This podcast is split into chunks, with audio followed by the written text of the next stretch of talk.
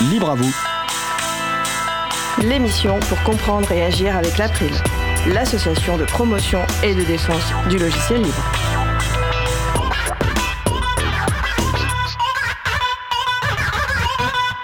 Bonjour à toutes, bonjour à tous dans Libre à vous. C'est le moment que vous avez choisi pour vous offrir 1h30 d'informations et d'échanges sur les libertés informatiques et également de la musique libre. Les modèles d'organisation ouverts dans les entreprises du logiciel libre, ce sera le sujet principal de l'émission du jour. Avec également au programme la chronique d'Antanac en début d'émission dont je vous révélerai le thème juste après. Et en fin d'émission la chronique de Vincent Calam intitulée Le monde en parle. Soyez les bienvenus pour cette nouvelle édition de Libre à vous, l'émission qui vous raconte les libertés informatiques proposée par l'April, l'association de promotion et de défense du, logiciel libre. Excusez-moi, je suis Frédéric Coucher, le délégué général de l'April. Le site web de l'émission est libreavou.org. Vous pouvez y trouver une page consacrée à l'émission du jour avec tous les liens et références utiles et également les moyens de nous contacter.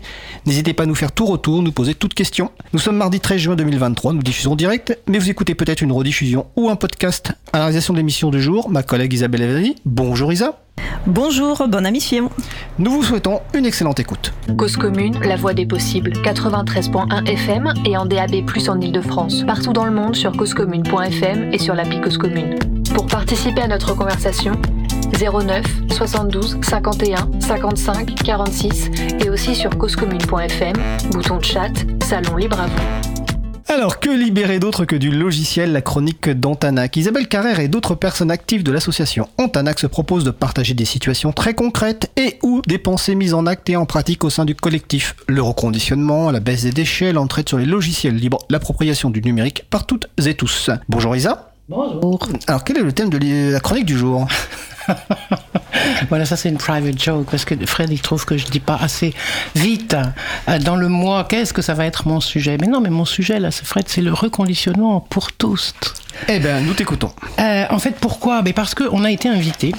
C'est une grande première. On a été invité par euh, la mairie de Paris dans le cadre d'un groupe de travail Paris Action Climat Biodiversité. C'est beau. Hein et notamment par euh, la direction de ce qu'ils appellent donc la transition écologique. Définitivement, transition écologique, c'est un terme que je n'aime pas du tout. Euh, je, je, ne le comprends pas bien parce que si on était dans le cadre d'une transition, ça saurait. Je vois pas transition de quoi vers quoi. Mais en tout cas, quand Hopkins avait lancé ce terme, je comprends en 2005, il avait peut-être quelque chose à en dire euh, particulièrement. Puis lui, il était sur la permaculture. Donc bref, mais là, la transition écologique au sens large, je vois pas. Enfin, ça fait rien. On va pas être bagel. On était invité, on est venu. Et j'étais d'autant plus contente de ça qu'il y avait avec nous, euh, et aux côtés donc de Anne-Sophie Holstein et Fanny Cohen de la mairie de Paris, il y avait quelqu'un que je pense ici les auditoristes de l'April le connaissent bien, Samuel Sauvage de HOP. Halte à mmh. l'obsolescence programmée, ainsi que d'autres gens donc euh, dont je parlerai après d'Emmaüs Connect. Et alors c'était assez, c'était bien parce que donc Samuel Sauvage, euh, il a repris un certain nombre de, de faits très très parlants et marquants de ces questions et notamment la question du tonnage d'extraction des ressources dans le monde. L'évolution depuis 1970, autour de quatre fois, entre 1970 et maintenant, 2020-2023. Euh, il a reposé la question des ressources nécessaires à la fabrication d'un ordinateur. Juste quelques chiffres comme ça, parce que c'est toujours sympathique de s'en rappeler régulièrement. Une tonne 5 d'eau, 800 kg de matières premières, 240 kg de combustible fossile et 22 kg de produits chimiques. Ça fait, ça fait bizarre, hein bah. Et ensuite, les émissions de carbone, toujours en hausse malgré les belles paroles et les promesses ici ou là, avec une orientation de trois fois plus qu'en 2050, en 2050, pardon, de ce que celle de 2020. Si on ne fait rien d'autre, alors c'est peut-être de ça qu'ils veulent parler quand ils parlent de la transition, mais je ne sais pas où est le début. Et ensuite, il a recentré sur euh, les différents réflexes potentiels de consommation plus durable, tels que l'allongement de la durée d'utilisation des matériels, les produits du numérique, l'achat, l'usage de matériel reconditionné. Voilà. Et c'est là que du coup, nous, nous intervenions juste après lui et en fait, non, j'avais demandé que ça soit Emmaüs Connect qui parle avant nous. Euh, vous allez comprendre pourquoi. Euh, en fait, Emmaüs Connect a donc commencé à parler de leur travail notamment de collecte parce qu'en fait, Emmaüs Connect euh, font partie du groupe Emmaüs et donc ils ne sont pas exactement des reconditionneurs puisqu'ils sous-traitent le reconditionnement. Donc ils font eux une collecte, ils ont une logistique phénoménale, ils sont très doués pour ça, ils ont tous les contacts avec les entreprises, etc. Et ensuite il y a euh, deux, notamment deux, peut-être d'autres, en tout cas deux structures d'insertion qui ont vocation à euh, donc bénéficier d'emplois aidés, Ateliers sans frontières et Ecoder, qui sont par ailleurs tous deux membres du réseau Refis. Euh, et donc, Emmaüs Connect sous-traite vers eux toutes les opérations de reconditionnement. Du coup, c'était assez intéressant de pouvoir indiquer, et c'est pour ça que mon titre c'était reconditionnement pour tout le monde en fait, et pas simplement. Parce que définitivement, en Tanac, ce qu'on aimerait bien, c'est qu'on arrête de penser que le reconditionnement, c'est que pour les pauvres, et que ça serait uniquement pour ceux qui n'ont pas d'argent pour ceux qui ne peuvent pas faire autrement, pour ceux qui, en attendant, ceux et celles qui, en attendant, euh, vont, vont, d'abord avoir un matériel reconditionné, puis plus tard, quand ils seront riches, ils vont s'acheter un vrai ordinateur. Tout ça est déprimant, dépitant, et donc du coup, nous, ça nous a, voilà, je suis vraiment content de pouvoir euh, marquer en fait la, si ce n'est la différence, en tout cas ce point-là par rapport à, à Emmaüs Connect et aux autres. J'ai posé la question, bien sûr, on m'a pas répondu de tous les gens prenaient, enfin pas tous, mais une bonne moitié de la salle quand même là, prenait des notes sur les ordinateurs. Je posais la question de sont des ordinateurs reconditionnés que vous avez tous là, membres de ce groupe de travail sur la, la transition. Bon, on m'a pas répondu, on a, on a rigolé, mais on m'a pas répondu. En tout cas, ça me permettait de reparler de ça, ça me permettait également de reparler de la question du droit d'usage puisque en Tanac, on est, euh, peut-être je radote hein, pour celles et ceux qui ont déjà écouté, mais en tout cas, le droit d'usage pour nous, c'est vraiment une chose importante qui est euh, d'indiquer que on n'a pas obligatoirement sur cette planète besoin d'être propriétaire de ce qu'on utilise ou, et qu'on peut partager les choses, euh, voilà, momentanément. Ben, il est comme s'il était à moi, mais qu'est-ce que ce à moi veut dire? On ne sait pas trop. Il n'y a pas besoin de, de quoi que ce soit d'autre que il est à ma disposition, en fait, quelque chose comme ça, où je peux l'avoir quand j'en ai besoin, ou bref.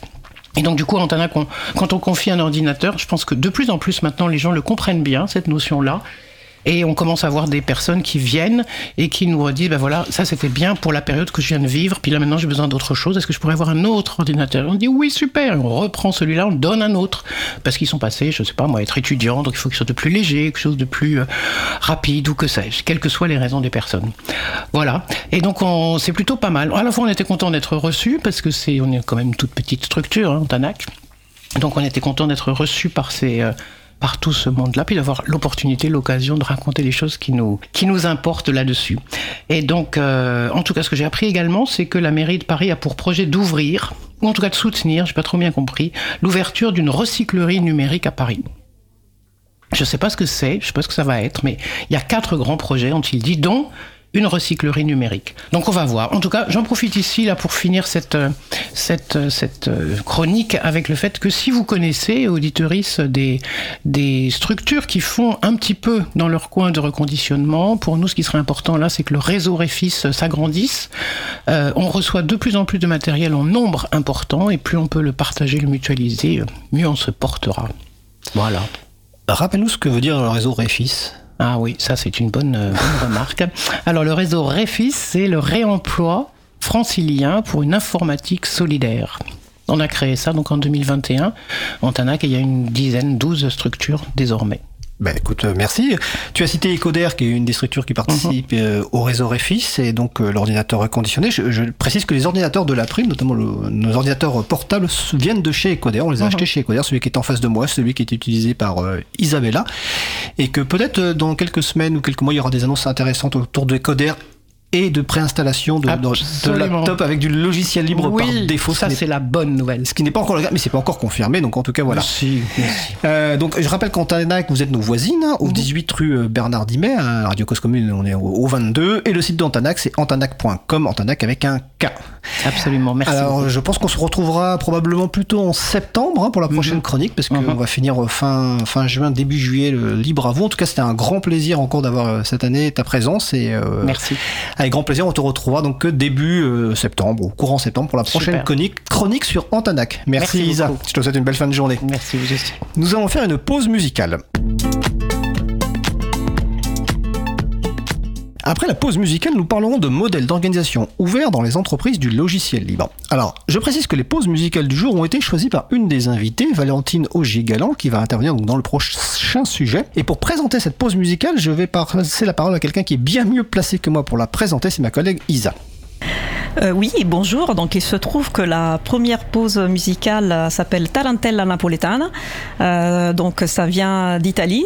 Donc, c'est pas exactement d'où je viens moi. Je viens plutôt du centre de l'Italie, les tarentelles. Et ce sont des danses populaires folk typiques de l'Italie du Sud. Et pourquoi ça s'appelle tarentelle Ben, Il y a plusieurs, hypothèses historiques. Ça peut venir de la ville de Taranto. Euh, qui est une ville de, des Pouilles, parce que la, la Tarentelle est typique, naît dans les Pouilles, après, bien sûr, est, aussi, ça se diffuse dans tout le sud d'Italie, donc par exemple Naples, mais, mais la Sicile aussi. Et ça peut venir de cette ville, ou ça peut venir d'une araignée très vimineuse qui s'appelle Tarantula. et il paraît que quand on était mordu par ces tarentulas, en fait, on devenait un peu fou, on commençait à danser avec beaucoup de, de, de de, de, dynamisme pour, euh, pour se soigner, en fait, pour se purger euh, du, du vémin, des mains, du poison contenu dans la, euh, dans, le dans, la morsure de la de, de l'araignée. Et c'est donc des, danses très marrants à, à, danser. On danse en couple, mais collectivement aussi, avec du, du tambourin, avec un petit, un petit un petit accordéon, souvent de la guitare, de la mandoline, suivant les cas. Et donc je suis très contente que cette chanson a été choisie. Je pense que ça va nous donner la, bonne humeur. Alors préparez-vous à danser donc de façon collective. Hein. nous allons écouter Tarantella Napolitana par Mon Violon. Cause commune.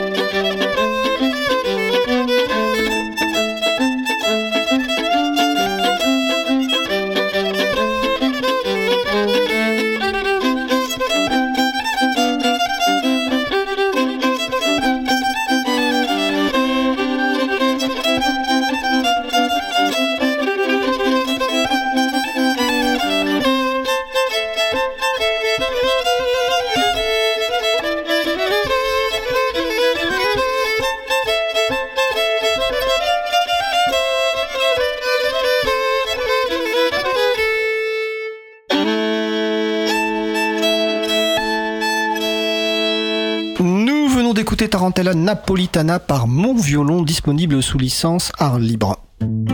Retrouvez toutes les musiques diffusées au cours des émissions sur causecommune.fm et sur libreavoue.org. Libre à vous, libre à vous, libre à vous. L'émission de l'April sur les libertés informatiques. Chaque mardi de 15h30 à 17h sur Radio Cause Commune, puis en podcast. Passons maintenant au sujet sûr. Nous allons poursuivre par notre sujet principal qui va porter donc sur les modèles d'organisation ouverts dans les entreprises du logiciel libre. C'est une proposition que j'ai reçue lors d'une récente émission consacrée au, système de gestion de version décentralisée euh, à laquelle avait participé Nicolas Chauvat avec Cécilia Bossard. Après, devant un verre, il m'avait parlé d'un de ses projets. Et je lui ai dit, ah, ça me paraît très intéressant. Donc l'un de nos invités, c'est Nicolas Chauvat, fondateur et dirigeant de Logilab. Bonjour Nicolas. Bonjour. Et notre autre invité qui est donc à la, au choix des musiques aujourd'hui aussi, c'est Valentine Augigalan, membre de Studio Agile et de la coopérative d'activité Créalide. Bonjour Valentine. Bonjour. Alors, euh, n'hésitez pas à participer à notre conversation, donc soit sur le salon web dédié à l'émission, donc sur causecommune.fm, bouton de chat, ou par téléphone au 09 72 51 55 46. Je répète, 09 72 51 55 46. Alors, avant de commencer par le sujet, on va commencer par la question euh, classique hein, de présentation. Qu'est-ce que vous faites dans la vie Qui êtes-vous On va commencer par Valentine. Alors, moi, j'accompagne les entreprises soit en agilité, soit en documentation technique, depuis pas mal d'années maintenant, euh, en Europe. Et je fais partie, euh, pour ce faire, d'une coopérative d'activité qui s'appelle Créalide. Euh, et j'ai rencontré Nicolas parce que nos enfants étaient dans la même école. Et donc, Nicolas, Chauvin euh, donc je m'appelle Nicolas Chauvat, j'ai fait des études d'ingénieur et après un peu de recherche en informatique. J'ai découvert le logiciel libre à cette époque-là. Et euh, en 2000, euh, j'ai créé avec d'autres personnes une société qui s'appelle Logilab, qui a toujours fait du logiciel libre, qui a toujours fait. Enfin, il se trouve qu'au début, on faisait des agents. On essayait de faire des agents intelligents, et c'est on a abandonné depuis, mais c'est maintenant que c'est en train de fonctionner. C'est assez amusant de voir que ça fonctionne 20 ans après. Donc, euh, on, joue avec ces choses-là. Et, depuis le départ, on a essayé d'avoir une organisation. Si on a eu envie de créer une société, c'est parce que les cadres dans lesquels on avait travaillé nous convenaient pas. On, on s'imaginait pas travailler dans ces cadres-là pendant 20 ou 30 ans. On s'est dit euh, non, il faut que ça fonctionne autrement. Donc euh, on a essayé de faire des choses euh, différemment à l'OGM, avec une organisation plus horizontale et peut-être avec des, choses qui ressemblaient plus aux valeurs euh, qui, étaient les nôtres et qui étaient, de notre point de vue aussi, celles du logiciel libre. Et puis longtemps après, je sais pas, dix ans après, en lisant des choses, on s'est dit, ah mais il y a d'autres gens qui essaient de faire ça, ça porte un nom dans la littérature, on dirait que ça s'appelle entreprise libérée. Alors on a continué à à s'intéresser à ces sujets-là. On a continué à discuter avec les autres entreprises comme nous qu'on pouvait, enfin, qui faisaient du logiciel libre et qu'on pouvait croiser sur les, salons, à des conférences, etc. Et quand je t'ai parlé de ça euh, la dernière fois, c'est parce que euh, ça faisait déjà deux ou trois ans que sur des salons et des conférences, euh, j'allais voir les autres entreprises en disant Mais alors, vous aussi, vous avez, lu, vous avez lu les trucs sur les entreprises libérées, et vous, vous faites comment Et vous voudriez pas qu'on se réunisse pour en discuter Et puis en discutant avec Valentine, je lui avais dit bah, je, trouverais bien de d'essayer de faire ce travail-là plus sérieusement, ou toi, toi aussi tu participes à des conférences, et puis on, voilà, on était arrivé à dire euh, on pourrait essayer de prendre un petit peu de temps pour faire des entretiens avec des, entreprises qui ont les mêmes aspirations, voir comment elles ont résolu ces problèmes d'organisation, parce que c'est pas pas donné, c'est pas vraiment le modèle dominant, donc il euh, faut un peu expérimenter, trouver des solutions, et, puis essayer de, de rediffuser euh, tout ce qu'on arrive à collecter et, on t'a proposé de le diffuser au travers de l'April et de Libre à vous. Alors pour l'introduction personnelle, tu as abordé aussi l'introduction globale au projet, mais on va, y revenir, c'est très bien. Hein. Donc effectivement, quand tu m'as parlé de ce projet-là, euh, moi je trouve ça très intéressant parce que il y a une supposition, en tout cas on voit une, y a une, des constatations que des en, dans les entreprises du logiciel libre, en tout cas dans certaines, hein, pas toutes, il y a des euh, volontés de transposer peut-être les valeurs du logiciel libre ou en tout cas d'implémenter de, de, des modèles d'organisation qui ne sont pas hiérarchiques, qui sont plus ouverts. Et encore une fois, c'est pas toutes les entreprises du logiciel libre. Hein. On va revenir un petit peu à, à, à votre projet. C'est on, donc on a un peu compris le, le, le, le démarrage. Euh, donc la genèse c'est plus des réflexions internes au niveau de donc de Logilab et de discussions avec d'autres personnes. Et Valentine, toi, comment tu es entré là-dedans en fait? En, fait, on a, découvert euh, qu'on avait euh, un intérêt commun pour justement les organisations ouvertes en, mettant en place des outils ouverts à l'école. Le, management visuel à l'école, moi je m'attendais pas forcément à trouver un, complice. Et, quand il a commencé à me parler de, creuser un peu le sujet, ça, a vraiment piqué ma curiosité. En, particulier parce que, avec mon activité, je vois beaucoup d'entreprises qui sont en difficulté d'organisation, qui viennent pour des solutions. Et j'étais très curieuse de pouvoir parler à des sociétés qui ont quelques années d'existence, plusieurs années, qui ont validé leur modèle d'organisation et, où ça va bien, qui n'ont pas besoin de moi. Euh, c'était la première chose. Et la deuxième chose, c'était également, j'utilise personnellement des logiciels libres. Ça a toujours été quelque chose de normal personnellement, mais pendant très longtemps, j'ai pas vraiment compris comment est-ce que les entreprises du logiciel libre vivaient dans un monde capitaliste. Et comment est-ce qu'elles faisaient pour euh, mettre en cohérence leurs valeurs du libre et le reste du fonctionnement d'une entreprise. D'accord. L'idée de, ce projet, c'est de faire une enquête. Est-ce que vous avez des objectifs au départ? Précis, c'est-à-dire c'est comprendre. Euh, ils sont pas mal changés ces objectifs. C'est quoi les objectifs de départ C'est quoi les objectifs d'aujourd'hui ouais, Avant sont... de parler de la méthodologie que vous avez employée. Ils sont fluctuants. Le... Ça, ça veut pas dire qu'il y en a pas. Hein. Ça, ça, veut dire qu'on les reformule au fur et à mesure qu'on avance. Euh, une des une des motivations pour nous, c'est alors tout au début, quand on a commencé, quand on disait euh, on fait une entreprise euh, logiciel libre, alors les gens ils nous disaient bah, vous êtes gentil, vous êtes jeune, ça va vous passer, ça passe à tout le monde. Euh, quand on faisait du Python aussi. C'est une phase. Oui, c'est une phase. quand on faisait du Python au départ, ils nous disaient c'est pas grave, vous ferez du Java. Bon, non, tout le monde fait du Python. Et il y avait cette envie aussi de dire. Alors ceux qui nous l'ont dit il y a 20 ou 25 ans sont peut-être plus jeunes pour nous le dire, mais cette idée que bah, si, si on, si on a une entreprise qui fonctionne sur ces bases-là depuis 20 ans, euh, c'est que ça fonctionne. Donc après, on peut, on peut toujours discuter, rentrer dans les détails, voir qu'est-ce qui fonctionne, qu'est-ce qui fonctionne pas, c'est que ça fonctionne. Donc il y, a une première envie qui est de dire, bah vous voyez, il y a 20 ans, vous nous avez dit que ça pouvait pas marcher. Bah nous, on vous dit aujourd'hui qu'on a une démonstration du fait que ça peut marcher. Donc, on existe et on n'est pas tout seul. On existe. Une deuxième chose, c'est euh, en effet, on n'est pas tout seul. Il y en a beaucoup d'autres qui l'ont fait. Maintenant, le faire marcher, c'est pas gratuit, ça demande des efforts, il y a des problèmes, ça demande de trouver des solutions, etc. Donc, moi, une, euh, curiosité, c'est de, trouver le temps, parce que ça, en demande, de trouver le temps de dire aux autres, bon alors, et vous, vous avez fait comment? Vous, avez rencontré ce problème-là? Vous l'avez résolu comment? Etc. Et voir si on a... Qu'est-ce qu'on a en commun? Qu'est-ce qui diffère? Et éventuellement, qu'est-ce qu'on peut aller prendre chez les autres et puis euh, réutiliser chez nous ou améliorer chez nous, etc. Parce qu'il y a aussi ce souci de toujours euh, essayer d'améliorer. C'est un peu comme avec euh, l'agilité, il y a, y, a une, y a une adaptation permanente. Et ça, ça, ça c'est des trucs sur lesquels, il me semble, on est tombé assez rapidement d'accord avec Valentine. Et sur le processus... Vas-y, Valentine. Mais il y, avait aussi, il y a aussi, assez rapidement, on s'est aperçu que les, ces outils donc euh, qu'on pourrait aller récupérer dans d'autres entreprises qui, euh, qui travaillent avec ces organisations ouvertes, une nouvelle façon, une autre façon de s'organiser. Ça pouvait aussi servir à des gens qui ne savaient pas comment se lancer, c'est-à-dire qui veulent faire autre chose, qui sont au tout début, et euh, de pouvoir leur dire, ben regardez, en fait, ailleurs ils font ça, puis ils font aussi ça, ils font aussi ça. C'est arrivé petit à petit dans notre, quand on a commencé à en parler et à faire des interviews.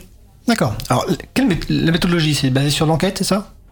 La lecture de documents qui existent déjà, la littérature, on donné plus ou moins scientifique ou autre? On a commencé, on a commencé par faire un état de l'art. On a commencé par lister, ok, euh, qu'est-ce qu'on a lu, qu'est-ce que, euh, de quoi on part?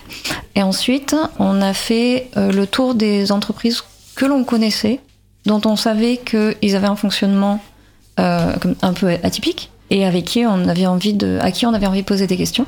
Et euh, à ce moment-là, on a aussi préparé une liste de thématiques. Et, on va parler de, toutes ces choses-là, de tous ces thèmes, parce qu'on se dit, il va y avoir des positionnements forts sur ces thèmes, et sur chaque thème, on va trouver des outils correspondants. C'est pas ce qui s'est passé. Alors, juste pour donner une idée aux gens, il y a, vous aviez au départ en tout cas 11 thématiques, parce que sur la, sur la mhm. page euh, qui est consacrée au projet, il y a, il y a 11 thématiques, alors, vision, stratégie en thème, principe et valeurs, rémunération, j'en citais quelques-uns, hein. dialogue social, statut, quand c'est compliqué, qui est un point, je pense, essentiel, euh, parce que quand tout va bien, c'est plus simple, compétition, action commerciale.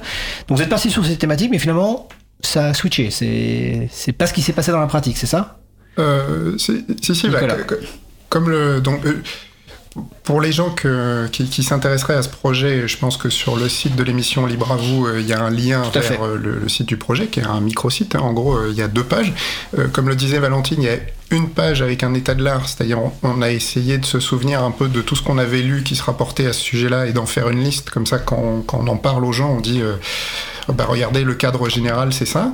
Et, souvent, les gens retrouvent des, références qu'ils connaissent. Et puis, sur l'autre page, on a mis la liste des thèmes que, tu viens de citer.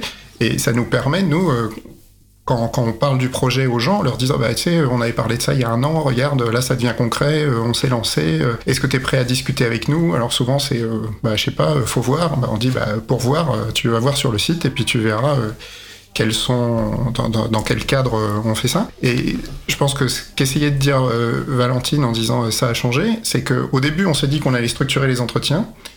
Et en fait, là, en ce moment, c'est pas ce qui se passe. Enfin, on structure les entretiens, on, essaie de cadrer des entretiens d'une heure. D'abord parce qu'il faut que ça tienne dans l'emploi du temps de tout le monde, et puis parce que les fois où on a cadré, ça a duré deux heures et demie, et après, ça met en l'air le planning de la journée, euh, c'est pas idéal. Donc on, essaie de faire ça en une heure, et puis si ça tient pas en une heure, on dit bah, est-ce qu'il faut se revoir euh, ou pas? Donc du point de vue de la méthodologie, c'est à ça que ça ressemble.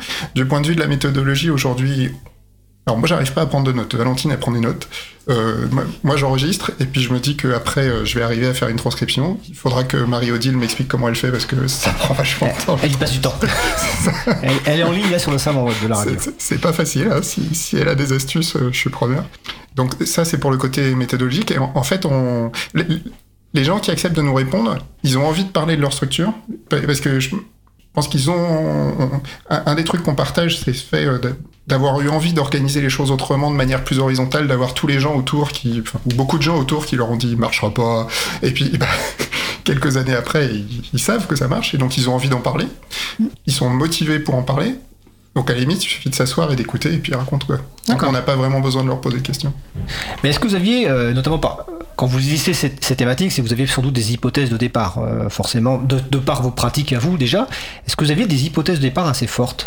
Alors déjà, les thématiques, elles, ont été écrites, elles ont été listées en se disant c'est là, c'est dans ces domaines qu'on va voir des différences. C'était la, première hypothèse. Et après, on avait un certain nombre, on, s'attendait à, à, quelque chose, donc euh, un, choix différent, ou peut-être un ou deux choix différents dans chaque thématique, et que certaines thématiques seraient finalement peut-être moins, moins atypiques, et qu'on on pourrait être standard dans certaines thématiques et pas dans d'autres. On avait fait par exemple l'hypothèse dans les premières discussions qu'on a eues. Euh, en fait, non, on n'a pas fait l'hypothèse parce qu'on n'était pas vraiment d'accord sur est-ce que le statut officiel, est-ce que c'est une société, est-ce que c'est une coopérative, est-ce que c'est une association, est-ce que ça a un véritable impact sur la l'ouverture, sur les, valeurs, sur la façon de, s'organiser, ou est-ce que euh, finalement bah, étant donné qu'on peut avoir une coopérative extrêmement verticale et une société extrêmement horizontale, le, statut n'a pas d'impact.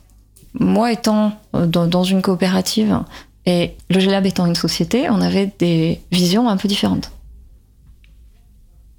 Oui, bah, alors c'est un des intérêts euh, qu'il y plusieurs. Donc euh, là, on est deux. C'est qu'on n'est pas du même avis ça permet de discuter.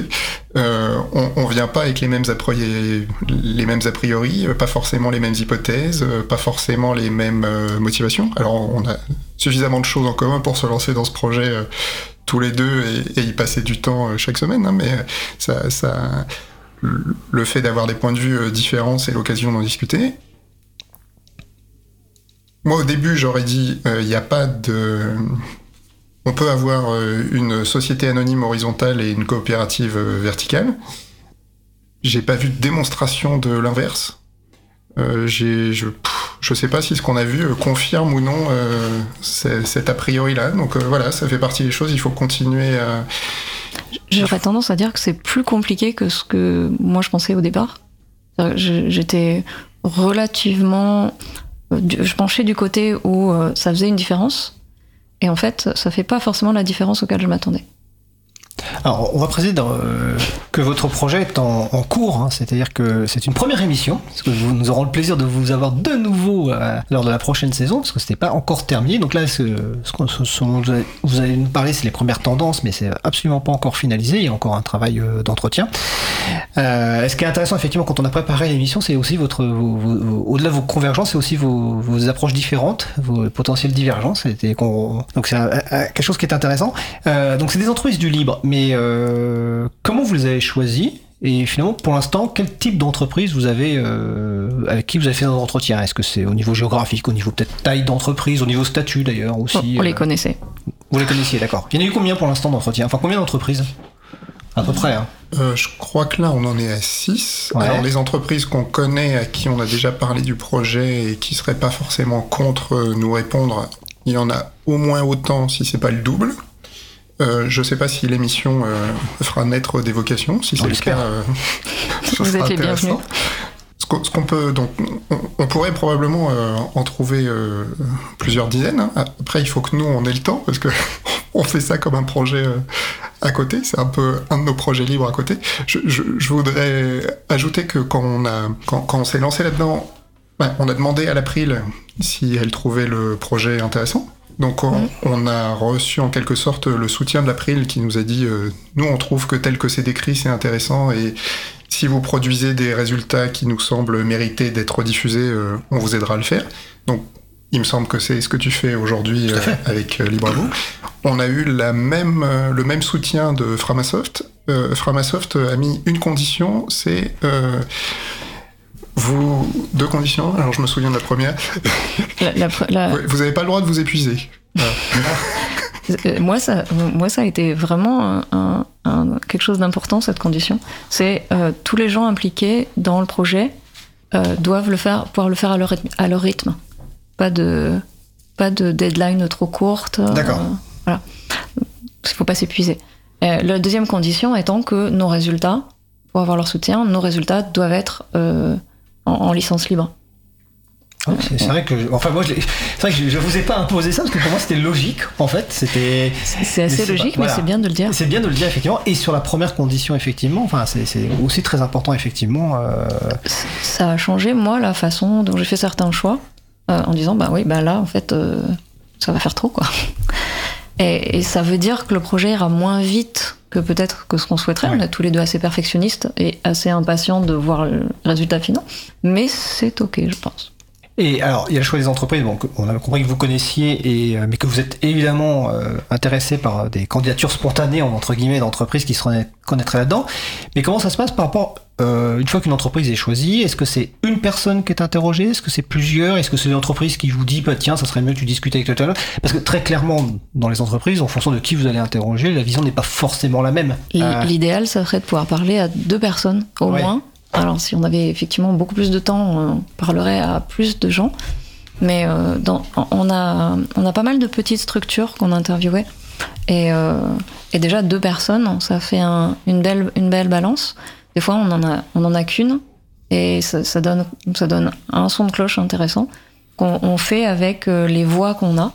Sachant que, effectivement, on a donc des entreprises, des coopératives, des sociétés, des, coopératives et une association, puisque on, a interviewé euh, euh, Pouillou de Framasoft. Ah, c'était la troisième condition alors? Non, non, pas du tout. c'était, euh, mais vous, vous avez des salariés, vous avez un fonctionnement, une organisation, comment ça marche chez vous? Et, au final, il n'y a pas de raison pour moi d'exclure un format d'organisation par rapport à, à d'autres, du moment qu'il y a alors, pour que nos questions aient du sens et pour que nos questions d'organisation, euh, nos, thématiques euh, aient du sens, il faut qu'il y ait euh, un budget, par exemple. Il faut qu'il y ait de la comptabilité. Oui, parce qu'entre une association, enfin, même si les associations ont aussi des budgets, etc., mhm. effectivement, les contraintes économiques sont un, petit peu différentes, sont pas forcément les mêmes. Mais donc, en tout cas, c'est des associations qui pourraient aussi vouloir être interviewées. Vous, vous pourriez éventuellement les. On aura peut-être la candidature de l'April. Alors euh, nous, nous, nous, ne candidatons pas, mais après si vous voulez euh, notre intervention, ça sera, ça sera évidemment avec, plaisir. Euh, donc et en termes de, taille d'entreprise, ces entreprises qui sont entre 5 et 20, 25 personnes pour le moment, c'est ça? Oui, pour le moment, la, la, plus grosse, ils sont entre 25 et 30, et la plus petite, ils sont 4-5. Euh, donc pour donner euh, une idée, euh, Framasoft, je crois qu'il y a une dizaine de salariés, ils, sont, ils sont dans le cadre. Là encore, c'est pas c'est pas un choix de notre part. C'est on, s'est lancé en janvier, question de cadrer un peu les choses, etc. Il a fallu, je sais pas, peut-être un mois. question de commencer à obtenir des réponses, peut-être qu'il a fallu un mois de plus. si on a six entreprises qu'on a interroger euh, une ou deux fois, euh, ça fait euh, une dizaine d'entretiens. si t'en mets un par semaine, enfin. on est là, quoi. En comptant les vacances, voilà, on est au mode joie, quoi. et il y a aussi le fait qu'on n'avait pas forcément conscience de à quel point ça serait intéressant et à quel point on aurait envie d'en savoir plus, qu'on aurait plein de questions et que c'est certain que 45 minutes à une heure, ça suffit pas. Ça passe très vite. Vous, allez vous rendre compte à la fin de l'émission. Parce que c'est le format aussi. Alors là, donc, euh, cette enquête est, en cours, mais il y a forcément des premières tendances qui se, qui se dessinent, en tout cas des choses, voilà. Alors, pas forcément par rapport aux thématiques, mais euh, sur lesquelles vous aimeriez bien insister là, ou en tout cas qui vous ont marqué. Euh, qui veut commencer sur les tendances On en fait un chacun. Un chacun. Oui, il y en aura plus que un, mais... Bon, alors, qui commence? Bah. Euh, Valentine a désigné Nicolas, je précise. Vas-y Nicolas. Moi ce que je retiens, c'est que... Alors une des choses que je retiens, c'est toutes les personnes qui nous ont parlé avaient euh, envie de nous parler. C'est-à-dire ça... ça C'était pas évident au début, on n'était pas sûr. Ça, les intéressait de... Et, et, quand on leur dit euh, racontez-nous, on ira raconter aux autres, ça les intéresse aussi. C'est-à-dire ils ont ils ont envie qu'on aille raconter aux autres euh, ce qu'ils ont essayé de faire et euh, les solutions qu'ils ont trouvées. Et, le, fait qu'ils aient réussi à trouver des solutions dans certains cas, etc. Donc là, j'y vois une, motivation pour euh, faire fonctionner un modèle horizontal d'organisation et pour diffuser auprès d'un public aussi large que possible que des modèles de ce genre existent et fonctionnent. Et je, je partage cette envie-là parce que euh, j'ai le sentiment d'entendre partout et tout le temps que qu'une seule forme d'organisation est possible, alors que, alors que je sais que c'est pas vrai pour euh, le vivre au quotidien. Donc euh, voilà, je pense qu'il y a une partie de, ce qu'on peut espérer de ce projet qui est euh, bah si, regardez, ça existe, ouais, c'est juste factuel, on peut faire autrement. Je vais rebondir sur ce que tu dis par rapport à une autre forme est possible. Moi, une des choses qui est vraiment ressortie, c'est que je m'attendais à trouver une ou, une ou quelques formes différentes d'organisation. Et ce qu'on a trouvé, c'est une foisonnance de solutions. C'est un, nombre vraiment, enfin, beaucoup plus d'outils différents que ce qu'on pensait, et pas une autre forme de fonctionnement, mais euh, un système qui fonctionne avec différents choix. Et le fait que ça marche, c'est la cohérence de ces choix entre eux. Beaucoup plus que ben, euh, on a choisi euh, de faire euh, de la décision par consensus et ça, ça marche chez nous. Ça ne marche que parce que à côté, il y a d'autres décisions, il y a d'autres choix qui sont en cohérence. Et ça, je trouve ça très intéressant parce que ça, ça, c'est pas il y a un autre modèle possible. C'est regardez, il y a un univers possible, un univers de solutions possibles. Et enfin, je, je, je, je rejoins Valentine là-dessus. euh, on, on a discuté qu'avec six entreprises. Je pense que si on et, et au départ, la liste des thèmes que tu as cités, on le voyait comme une grille de lecture, et puis on se disait que dans chacun des thèmes, euh, il y aurait une ou deux options, et puis que pour quelqu'un qui voulait, je sais pas quoi, se lancer, il suffirait de cocher la case en disant, bah pour ça, je vais faire comme ça, pour la suivante, je vais faire autrement, etc. Puis ça va marcher. Euh, Aujourd'hui, euh, ça, ça fait partie des points sur lesquels euh, je crois on est d'accord avec Valentine. C'est, euh, il faut pas faire comme ça. Il faut pour, que ça fonctionne, c'est euh, il y a un équilibre.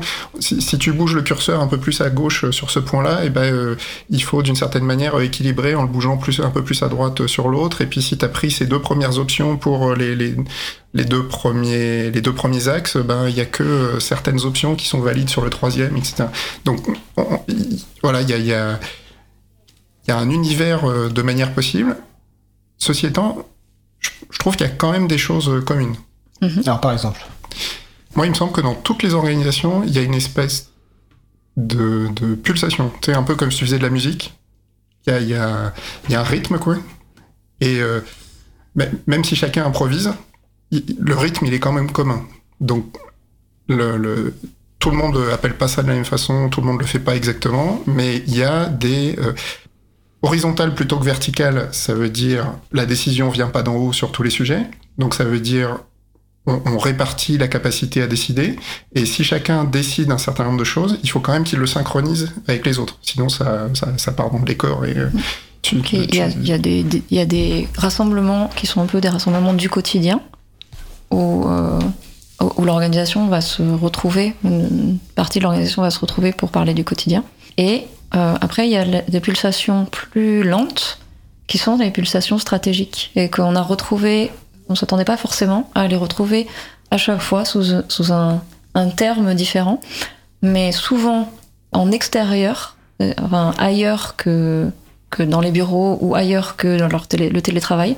C'est on, se rencontre, on se retrouve en personne, euh, dans un endroit un peu sympa, et on va pouvoir parler du long terme. On va pouvoir parler, on va pouvoir se poser des questions, on va pouvoir aborder euh, les grosses décisions euh, de l'organisation.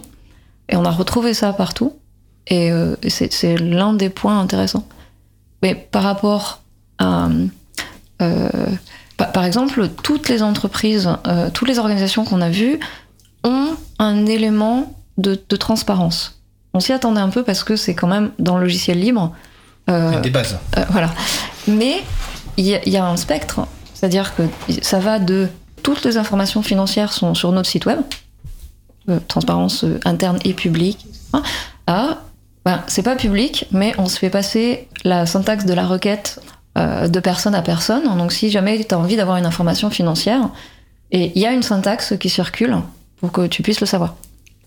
Et il y a, une grosse différence, mais au final, il y a c'est presque les entreprises classiques qui sont les euh, qui sont bizarres dans ce côté-là. C'est-à-dire qu'ils sont tous, eux, dans cacher l'information, alors que euh, j'ai l'impression que les organisations qu'on a vues, ils partent de base avec il va y avoir de la transparence. Elle n'aura pas forcément la même forme, mais il y en aura.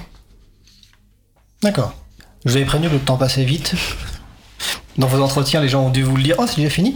Non, là, c'est pas encore fini, mais c'est la, c'est la, sa pause musicale. Alors, on change vraiment euh, totalement de style par rapport à la, à la première pause musicale. Et je remercie encore euh, Valentine de, ce- de ce choix. Donc, nous allons écouter Je veux un lapin par Ciboulette Compagnie. On se retrouve dans deux minutes. Belle journée à l'écoute de Cause Commune, la voix des possibles. Cause commune.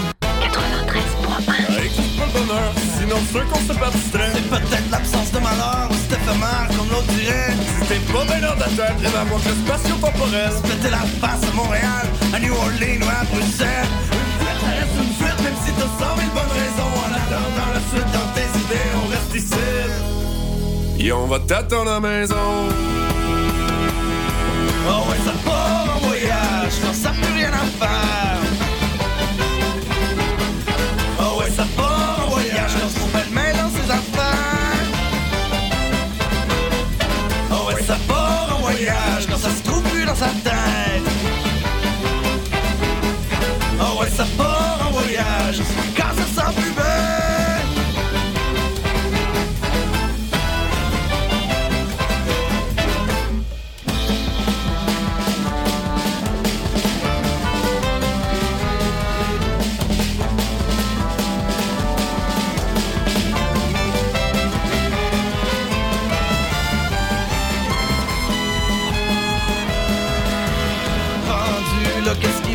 Vraiment changeant ou de la conception.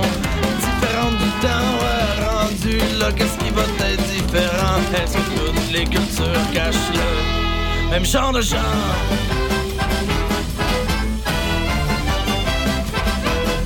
Oh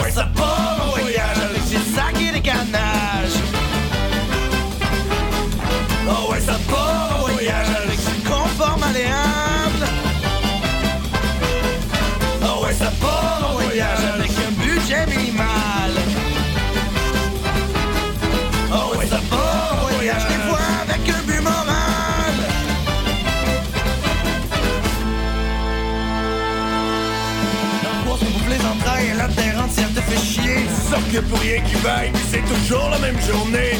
C'est qui tes vrais amis? C'est moi, c'est quoi ta lutte? C'est toujours le même mur sur lequel tu butes? Moi, c'est quoi ta lutte? C'est qui tes vrais amis? Sur le point que tu au plafond, c'est toujours écrit. Qu'est-ce que je crée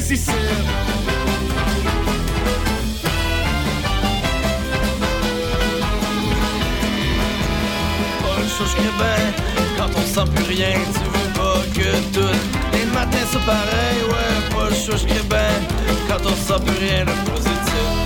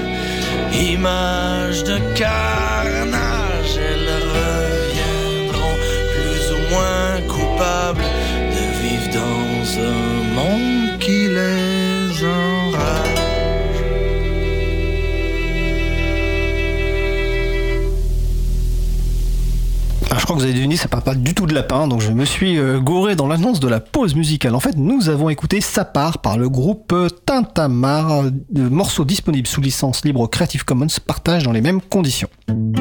Retrouvez toutes les musiques diffusées au cours des émissions sur causecommune.fm et sur libreavoue.org.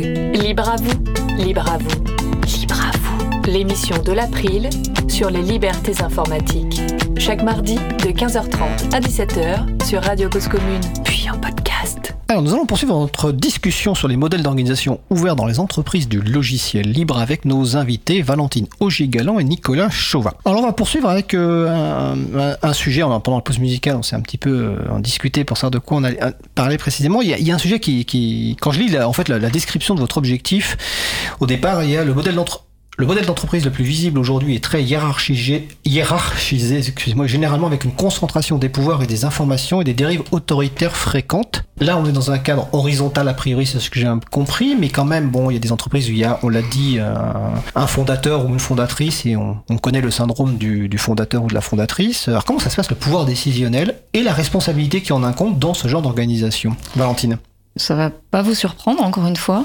C'est, euh, il y a plein d'options. Ça va de euh, le consensus maximal à une indépendance, chacun décide de son côté et puis après on résout, les conflits. Ou la, la fondatrice euh, anticipe euh, les problématiques ou impulse des prises de décision. Ou alors, carrément, il y a, une figure dirigeante qui prend les décisions. Et, c'est pas parce qu'on a un, un mode horizontal que tout le monde est responsable de tout ou que personne n'est responsable de rien. Par exemple, on a, des, on a vu des organisations où les gens ont des, ont des mandats explicites pour prendre des décisions. C'est-à-dire que on explicite que c'est leur responsabilité de faire cette chose euh, dans leur organisation avec une certaine forme de prise de décision. Par exemple, c'est leur responsabilité de le faire, mais peut-être que la responsabilité va avec transmettre leurs conclusions pour que les autres votent. Ou alors, ils ont la responsabilité jusqu'à la décision et les autres font confiance pour la décision.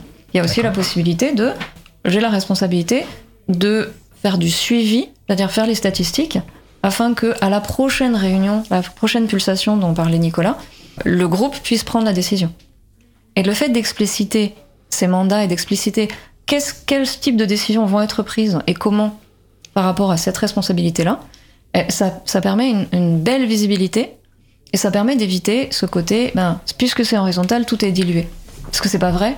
Et comme, euh, comme tu disais, le syndrome du fondateur, c'est jamais tout dilué et le ou la fondatrice se retrouve à avoir la part du lion des tâches euh, moyennement rigolotes, les tâches, euh, tâches de gestion, les tâches que les autres n'ont pas envie de faire, tâches, les, les choses qu'il faut faire, qui sont pas forcément dans une, dans une fiche de poste quand on est salarié, au final.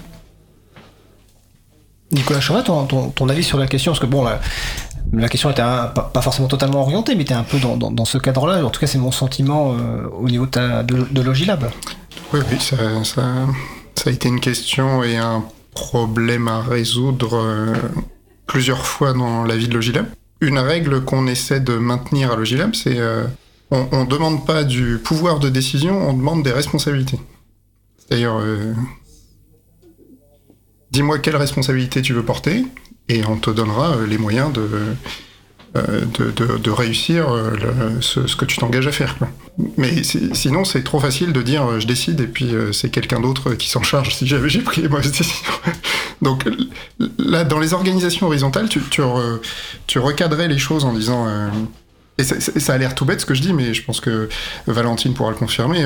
Dans, dans plein de sociétés dans les, avec lesquelles on travaille, euh, parfois ce, truc-là, il est, euh, il est voyant comme le nez au milieu de la figure. C'est-à-dire, il y a des gens qui décident et puis c'est les autres à côté qui assument. Et, euh, ceux qui assument, souvent, ils en, ils en peuvent plus qu'on leur impose des décisions qui sont pas, qui de leur point de vue sont pas correctes ou pas réalisables. Donc, tu, tu recadrais les choses en disant modèle vertical, modèle horizontal. Dans le modèle horizontal, ça veut pas dire que, les choses qu'il y a à faire sont les mêmes dans les deux organisations. En fait. C'est- Si tu prends la liste des sujets euh, qu'on qu'on a sur la page, tout, tout ça doit être fait.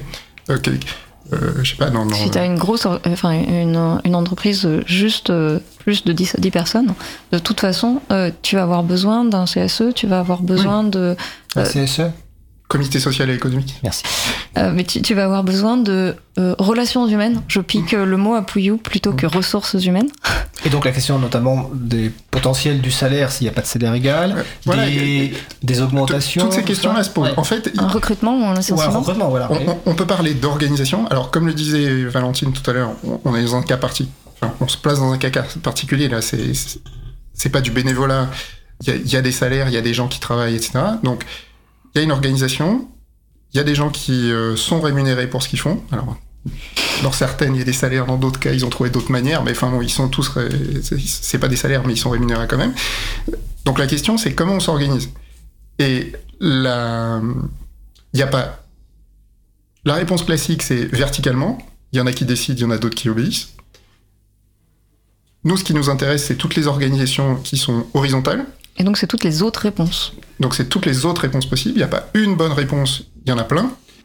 Et euh, mais, les choses à faire sont les mêmes. Il, faut quand même euh, communiquer vis-à-vis de l'extérieur. euh, Il faut quand même répartir le travail. Il faut quand même décider ce qu'on fait. Il faut quand même essayer d'avoir des perspectives, de, enfin sortir la tête du guidon pour voir euh, où est-ce qu'il faudrait être dans six mois, dans un an, etc. Euh, Parfois il y a des conflits, il faut les régler. Euh, Parfois il faut faire de la technique. euh, Il faut qu'il y, ait- il y ait des gens qui euh, qui maintiennent et qui développent leurs compétences. Enfin, les- Vérifier que les gens prennent leur congé, par exemple.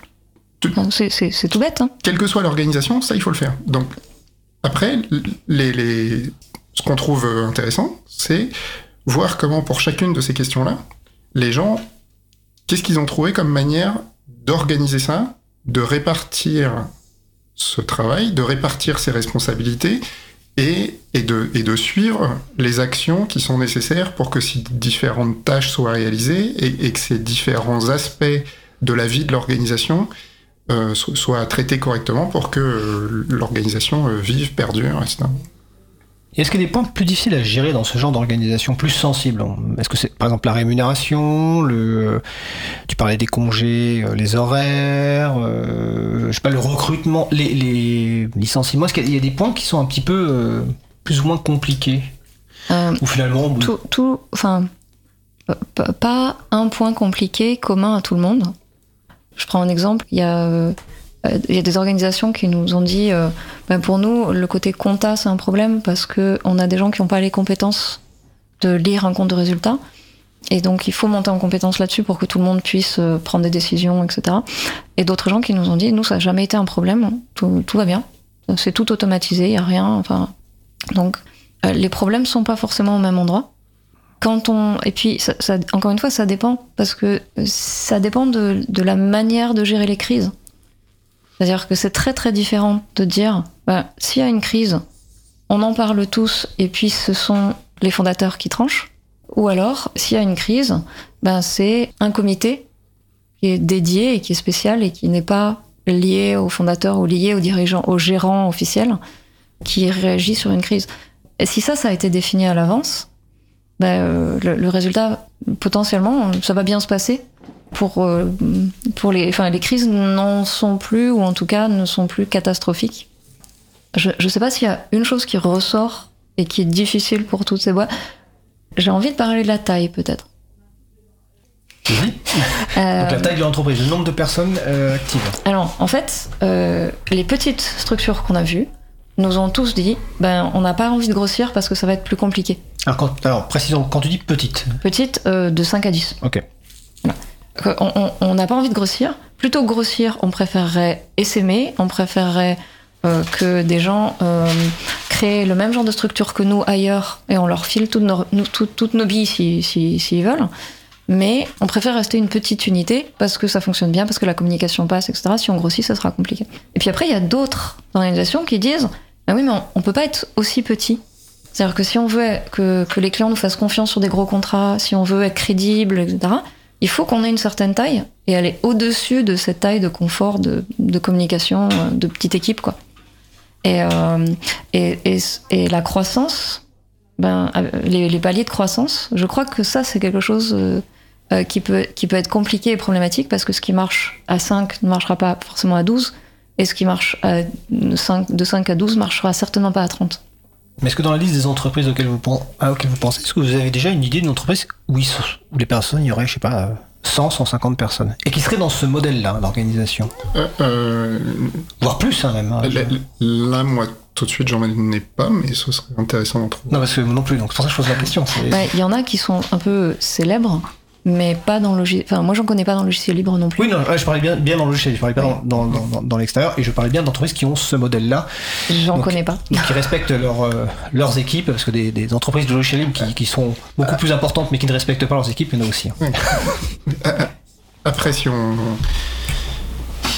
Si on lève le critère euh, logiciel libre, euh, dans l'état de l'art euh, qu'on a fait, il y a des il y a des ouvrages qui citent des entreprises de plusieurs milliers de personnes qui Oui, sont organisées de manière très horizontale. Tout à fait. Je, je voulais rebondir sur ce que disait Valentine. Le...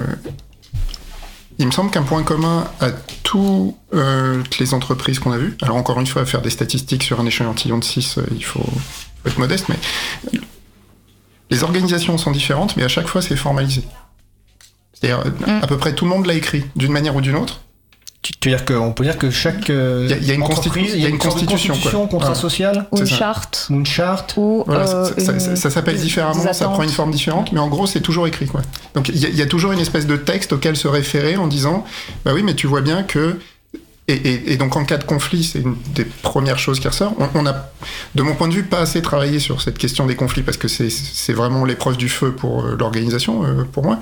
Et, et, euh, je peux dire qu'à Logilab, des conflits, on en a eu plusieurs et ça a été compliqué, enfin, comme pour tout le monde, je pense. hein, mais, et, et- c'est arriver à survivre à ces conflits-là euh, qui déterminent la stabilité et aussi qui donnent confiance euh, dans la capacité de l'organisation et de pérenne. Et, et la première réaction à chaque fois qu'on a abordé plus ou moins la question du conflit, c'était euh, ah bah oui, bah c'est parce que c'était un cas qu'on n'avait pas décrit. Ou Mhm. alors, euh, oui, mais ça, euh, on, on a commencé par reprendre ce qu'on avait écrit. Enfin, donc, il y a cette idée que on, on énonce les règles et on, on donne de la liberté aux gens, parce que l'horizontalité, il y a une part de ça. On leur dit, euh, avant, vous deviez demander, dans, un truc très vertical, on leur dit, euh, vous devez demander la permission pour tout, en gros. Dans un truc horizontal, on leur dit, bah, il y a un certain nombre de choses, euh, c'est à vous gérer, quoi. Vous n'allez pas demander, c'est vous qui décidez. Mais Qu'est-ce qu'on pourrait leur reprocher? On pourrait leur reprocher de ne pas avoir pris la bonne décision, mais pas avoir pris la bonne décision, c'est est-ce que les règles qu'on avait énoncées rendaient clair quelles étaient les options autorisées et quelles étaient les options interdites quoi? Qu'on qu'on puisse pas reprocher aux gens d'avoir fait un choix interdit alors qu'en fait ils savaient pas que c'était interdit. Et pour ça, il faut avoir énoncé les règles avant. Et il me semble que ça, on l'a retrouvé euh, à peu près. Oui, c'est-à-dire le cadre. Le, le cadre qui sécurise le fait d'être en horizontal. Et ça, vous l'avez retrouvé dans les six euh, entreprises? Et, D'accord. et Je- même si ça c'est m'étonne pas, un- ça m'étonne un peu, en fait, ça me surprend. Et... c'était pas forcément. Y, en y compris dans des entreprises de 4 personnes. quoi. D'accord. C'est-à-dire à 4 personnes, ils avaient pris le temps d'écrire la règle. Et, Ok. et c'était pas forcément quelque chose de, de- de format identique, parce que par exemple, dans l'une des entreprises, il y a une chose qui est. euh, qui c'est un tableau au mur, en fait. C'est un tableau au mur, le tableau des gouttes d'eau, euh, et euh, avec. C'est les choses à faire. C'est. C'est pas, c'est les choses à faire qui sont hors mandat entre guillemets, hors euh, responsabilité explicite. Et euh, bah, si tu, tu vois qu'elles sont pas faites et tu as du temps, vas-y fais-le. Et, et ça c'est aussi une forme de cadre. Donc le cadre n'a pas forcément le même euh, le même format, c'est pas forcément un wiki avec euh, avec les règles, mais c'est posé. C'est posé et ça sécurise comment est-ce que tu agis dans l'entreprise. Il y a un autre cadre qui moi m'a intéressé et j'ai envie de J'espère qu'on pourra leur reparler pour, euh, poser plus de questions là-dessus. Ils nous ont dit, bah nous, en fait, quand t'arrives, euh, tu peux tout faire et t'as pas besoin de demander la permission. Tu penses qu'il y a quelque chose qui est bon pour la structure, bah tu le fais. Et là, on s'est regardé, on fait, mais enfin, s'il y a quelqu'un qui est pas d'accord, bah il passe derrière et il défait. D'accord. Et ça, On, on dit pas qu'ils vont faire comme ça et on dit pas que tout le monde nous a proposé de faire comme ça. On dit qu'on en a vu qui sont organisés Qui- qui comme ça. ça Ou en tout cas qui annoncent qu'ils sont organisés comme ça. Parce que voilà. on- Et là, on on, a pas bien, chez eux pour on a bien envie de savoir comment ça se passe en vrai, euh, sur un point précis, et comment est-ce qu'on gère derrière. Et c'est une structure qui, qui existe depuis longtemps? Oui. D'accord, donc euh, qui a, qui a un, un- pas un passif, une, une durée d'existence. euh, On a, on Euh, on a on- tous, on ça, ça a- fait partie de nos critères. hein, de, Je, je crois que la, la- la structure la plus jeune est à 7 ou 8 ans, un truc comme ça. ouais. Ça faisait partie de nos critères qu'il y ait quand même un certain historique. Après, on, on met pas de nom, t'as remarqué, parce que d'une certaine manière, pas on ça, s'est on- engagé à dire. euh, Bon, et on évite de faire euh, de, ça. de, de prendre des- d'être trop précis pour que les gens puissent ça. éventuellement deviner. Là, tu vois, même moi, j'ai pas encore deviné, mais bon, euh, même si je peux faire des, des hypothèses.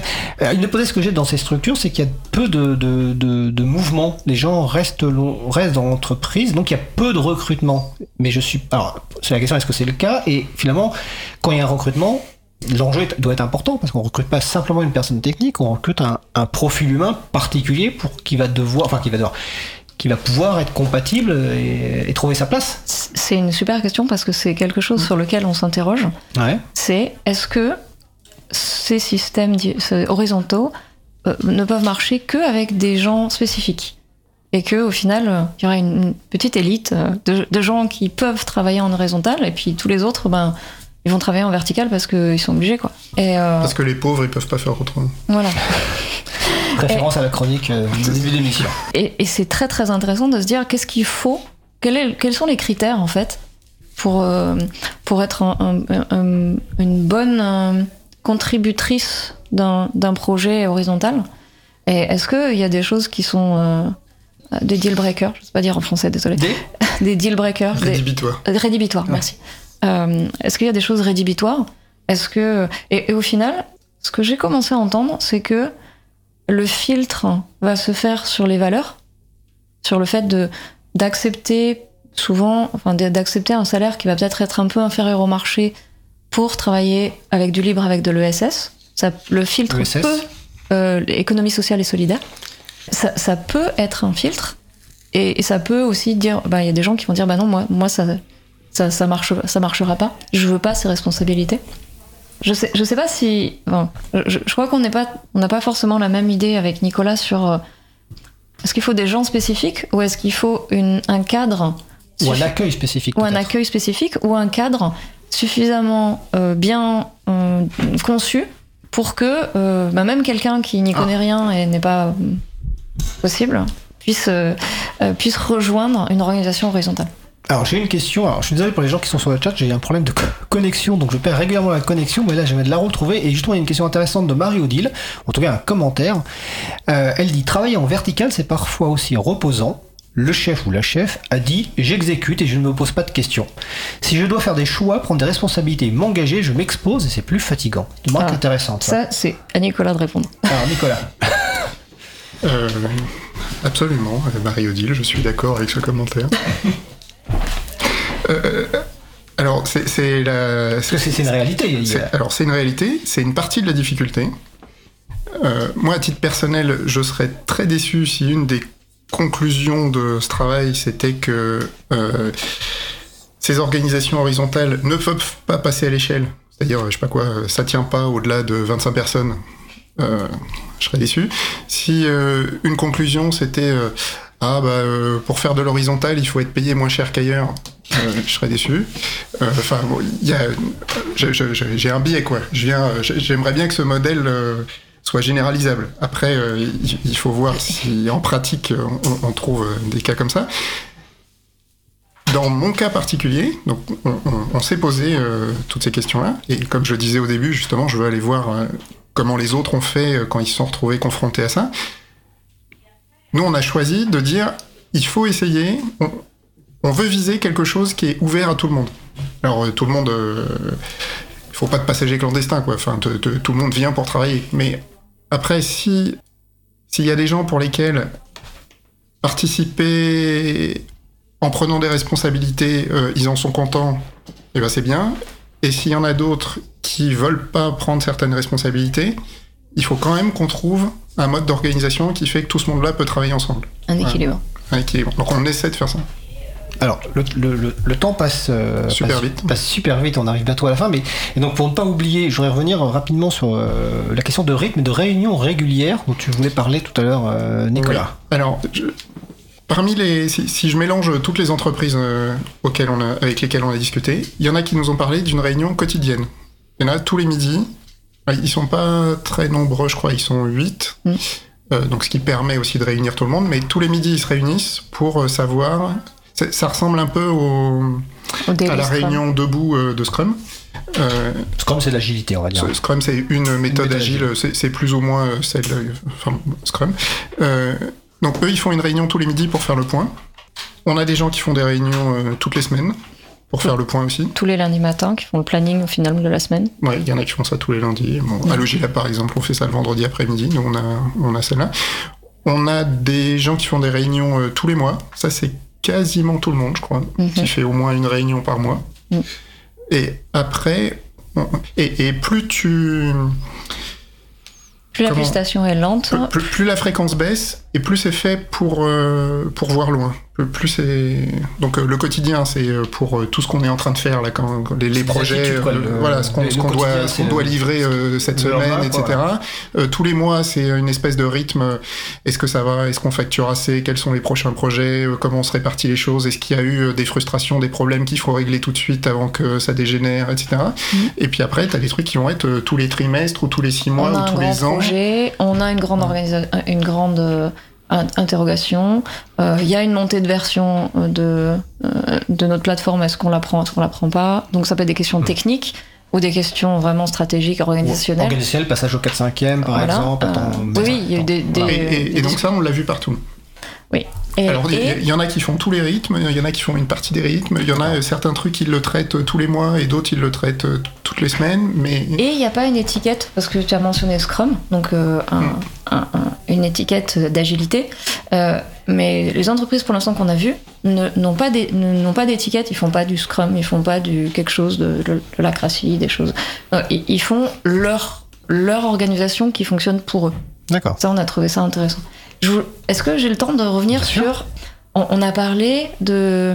euh, de, de, de- c'est reposant, ça peut être reposant d'être en vertical pour Ouais. certaines personnes de l'organisation. Je voudrais aussi dire que on a vu des, des choix dans certaines des organisations. Ça peut être aussi reposant pour, pour les clients de ne pas se poser de questions parce que euh, on a des organisations qui disent ben oui on veut intégrer nos clients à notre logique. On veut euh, être transparent avec eux euh, on veut euh, leur permettre de euh, euh, prendre des décisions qui les impactent enfin en tout cas participer aux décisions qui les impactent et- et- etc Dans, pour certains clients ça les intéresse pas eux ils veulent juste euh, on paye et vous nous donnez un truc.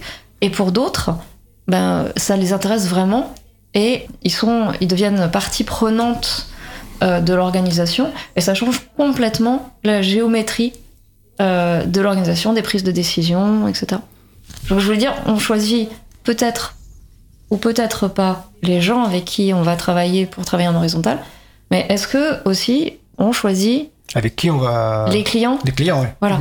Et que potentiellement des clients euh, de l'économie sociale et solidaire, des clients associatifs, euh, des clients euh, des, communes, des, des collectivités locales, ben, vont peut-être être plus à même de comprendre l'intérêt de euh, de participer, de la participation, du logiciel libre. De, euh, on va on va pas avoir les mêmes dialogues avec euh, avec ces entités-là que avec euh, des euh, des entreprises classiques. et, et je pense alors si, si tu nous réinvites on pourra en parler, mais Quand je vous réinvite C'est à la prochaine saison, donc euh, d'ici la fin de l'année. je pense qu'une des particularités du, modi- du modèle du logiciel libre, c'est que les relations sont pas les mêmes. Comme on vient de l'expliquer, on voit que ça peut décaler un certain nombre de choses à l'intérieur des organisations, mais aussi entre les organisations. Parce que le modèle du logiciel libre, c'est quand même une manière de mutualiser des choses. Donc ça veut dire que des gens qui, dans d'autres modèles, seraient purement et simplement des compétiteurs, là, tu peux, c'est la ligne euh, compétition, là, où, tu peux trouver des sujets sur lesquels tu vas collaborer, même si sur d'autres sujets, bah, il y a un côté euh, que le meilleur gagne. Mais, mais ça décale aussi les choses les clients. C'est-à-dire les clients qui auraient pu être uniquement dans une position de consommateur, quoi. C'est je vous achète un truc, je paye, et etc. Enfin, moi, je, je repense à des discussions avec des clients qui disent euh, oui, mais euh, ça, euh, en fait, c'est vous qui décidez.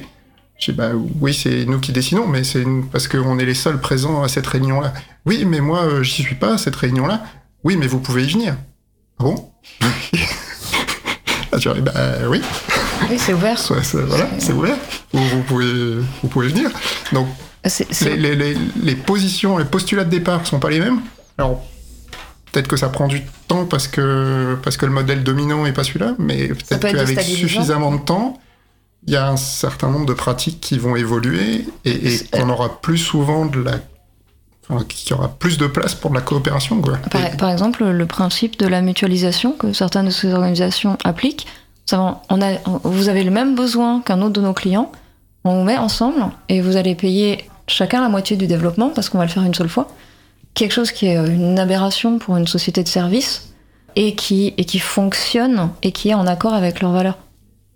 Petite question rapide avant la question de conclusion, mais de toute façon, comme vous allez revenir, vous pourrez détailler. euh, dans ce modèle-là, euh, est-ce que finalement les chances sont égales pour les personnes qui sont en présentiel?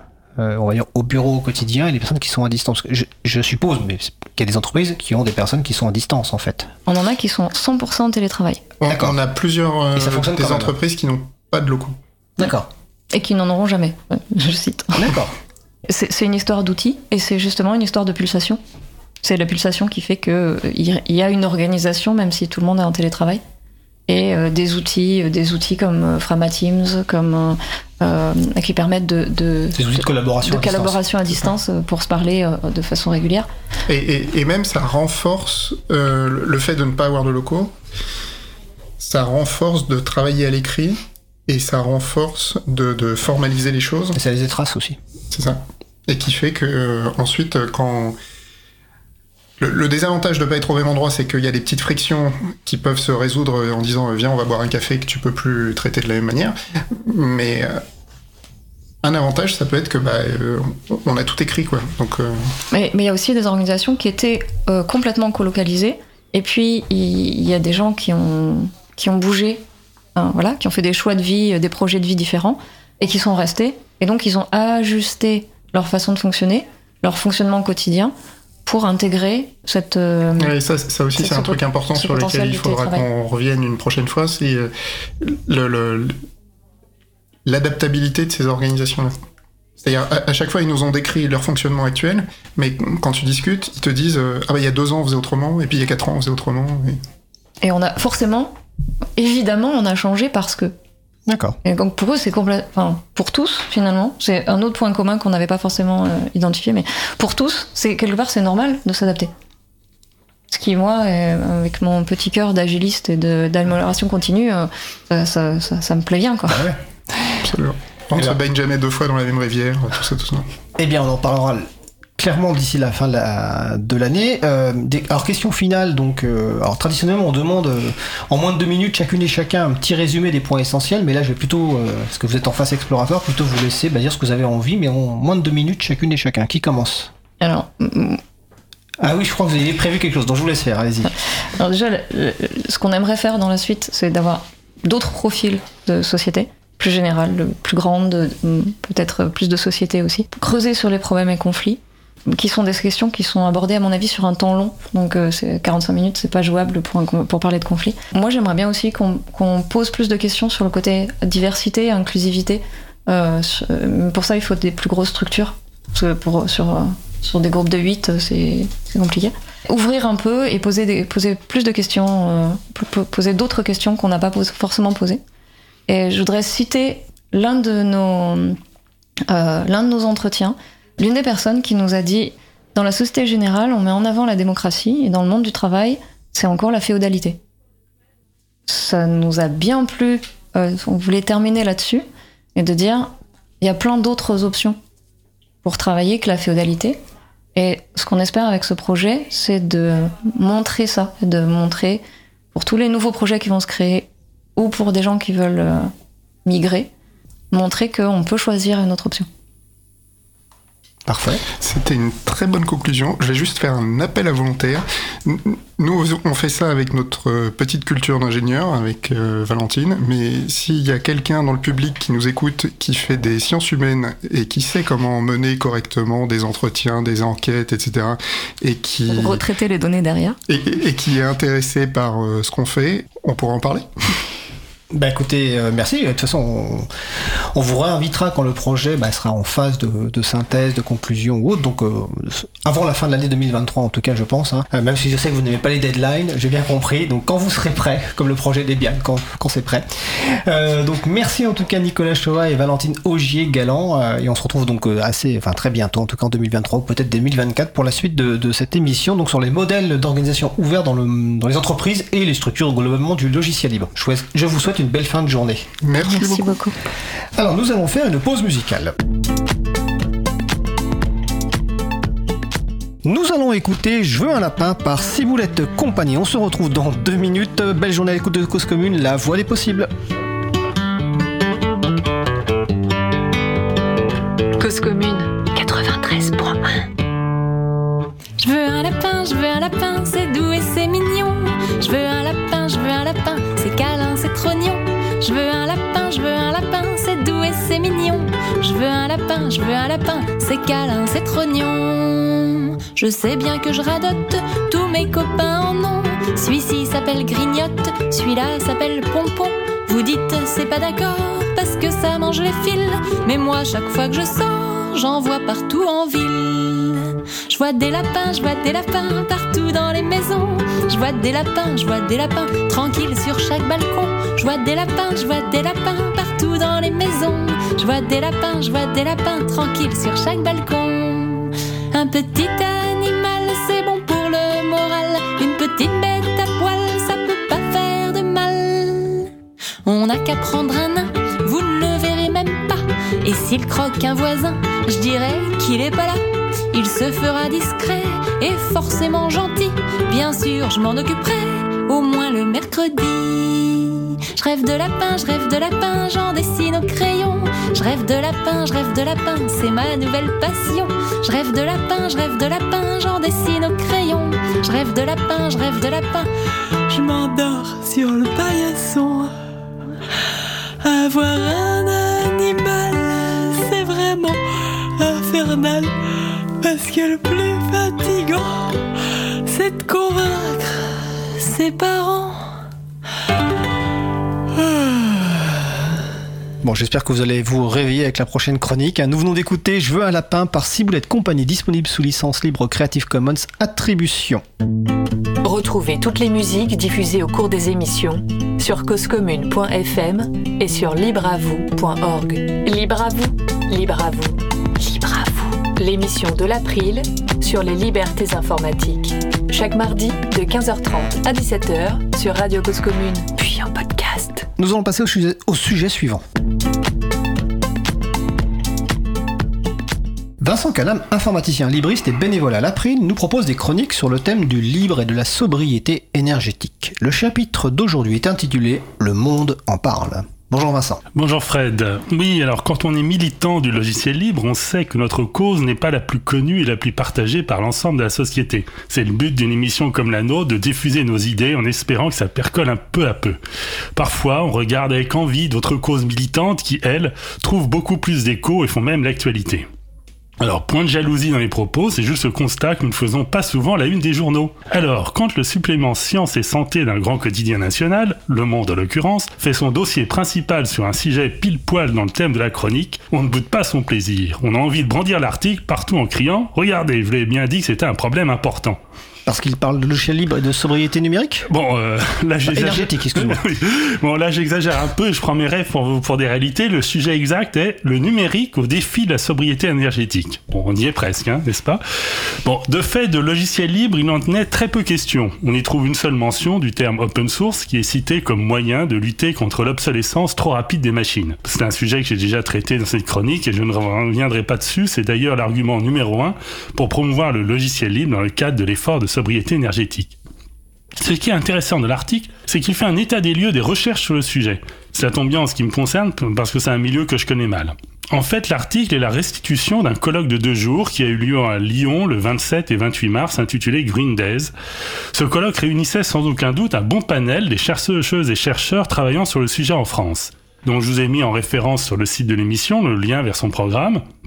Les documents sont des diaporamas fournis par les personnes intervenantes. Sans l'intervention elle-même, c'est pas toujours très clair, mais on y trouve toujours des liens vers des ressources plus complètes. Bon, comme tout document de ce type, c'est la fourmi d'acronymes qu'il faut décrypter. Alors, il y a particulièrement deux acronymes qui reviennent souvent, GDR et GDS. Oui, c'est du jargon du CNRS. Alors, GDR, cela signifie groupement de recherche. Cela regroupe des laboratoires sur un sujet particulier.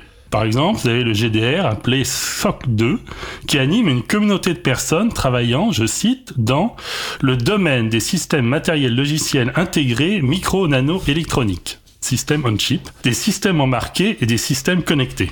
Fin de citation. Une des conférences du colloque faite par une personne de ce groupe, de l'INSA de est directement dans notre sujet puisqu'elle est intitulée Électronique, défi de la soutenabilité et opportunité du mouvement Open Hardware. Donc open hardware signifiant du matériel libre, c'est-à-dire dont les plans sont libres et donc sont plus facilement réparables. L'autre acronyme, le GDS, c'est un groupement de services. Pour ce que j'ai compris, hein, je n'ai pas réussi à trouver une définition précise, il s'agit d'un groupement plus transversal et plus multidisciplinaire qui porte sur les moyens utilisés par les laboratoires.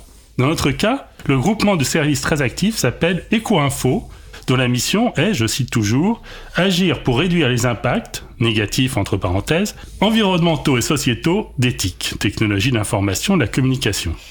Comme toujours, le lien est sur le site de l'émission. Tu peux citer un exemple de leur action? Oui, je vais reprendre l'exemple cité dans l'article du Monde, car il nous parle à toutes et à tous que nous soyons ou non féru techniques. Celui du poids en CO2 d'un courriel.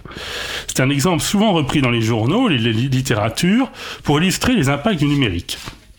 Dans un petit article court et très lisible intitulé, Tordons le cou aux discussions sur l'impact des emails, EcoInfo fait le point sur la question. En fait, la dernière estimation d'un chercheur en pointe sur le sujet, Mike Berners-Lee, fait varier le poids en CO2 de 0,03 g à 26 g. Bon, on voit que la fourchette est large.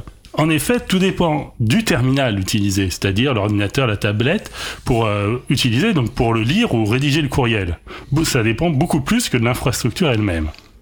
D'ailleurs, dans le passage le plus technique du billet, EcoInfo rappelle que ces chiffres, donc de 0,03 à 26 grammes, euh, qui sont obtenus à partir des analyses de cycle de vie, doivent être manipulés avec beaucoup de précautions quand il s'agit d'évaluer l'impact de la diminution de nos usages. Je vais pas rentrer dans le détail, c'est beaucoup plus clair sur le billet que ce que je pourrais en dire à la radio.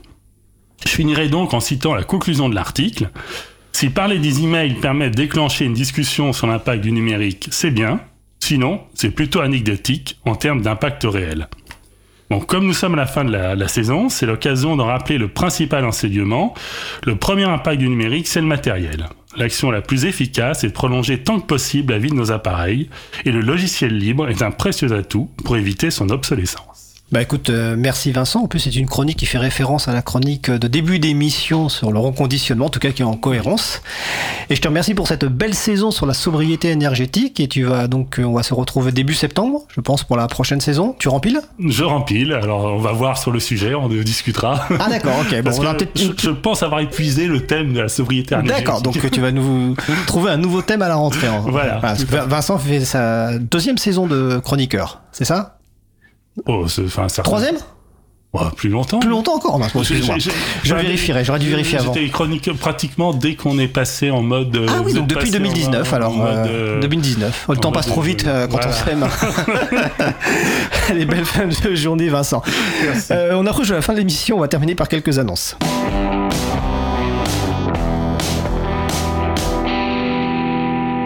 Dans les annonces, alors, euh, je vous précise tout de suite que toutes les références sont sur le site de l'émission dans libravou.org slash 178. Alors, Tor est un réseau informatique superposé, mondial et décentralisé. Cela peut peut entre autres servir à anonymiser partiellement la source d'une session de navigation web. Tor est également un navigateur web.